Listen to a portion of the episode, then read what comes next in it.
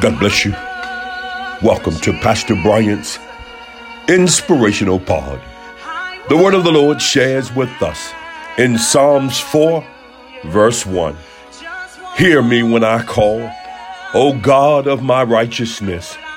Thou hast enlarged me when I was in distress. Have mercy upon me and hear my prayer.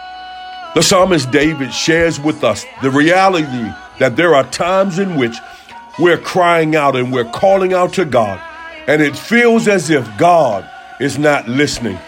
Feels as though God has turned on a deaf ear. He's not responding to our prayer, to our cry. I want to encourage you on today that regardless of how it feels, regardless of how it seems, continue to cry out to the God of your salvation. There is something pivotal here that David shares with us, however, that as we're going through our trials, our trouble, and our tribulations, regardless of the things that we're dealing with, that we're faced with, David shares with us, thou hast enlarged me when I was in my distress. Look, I've come to let you know, beloved, that as you're going through your situations, God is simply enlarging you.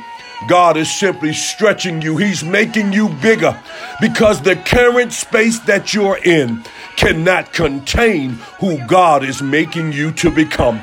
Good God Almighty, I've come to let you know that as you're going through your trials and trouble and tribulation, God is stretching you. He's making you bigger. He's enlarging you because your current situation cannot contain you. Good God Almighty, let me encourage you on today that regardless of what you're going through, continue to call out to the God of your salvation and trust that God is enlarging you. God bless you. Until next time, I'm in His service.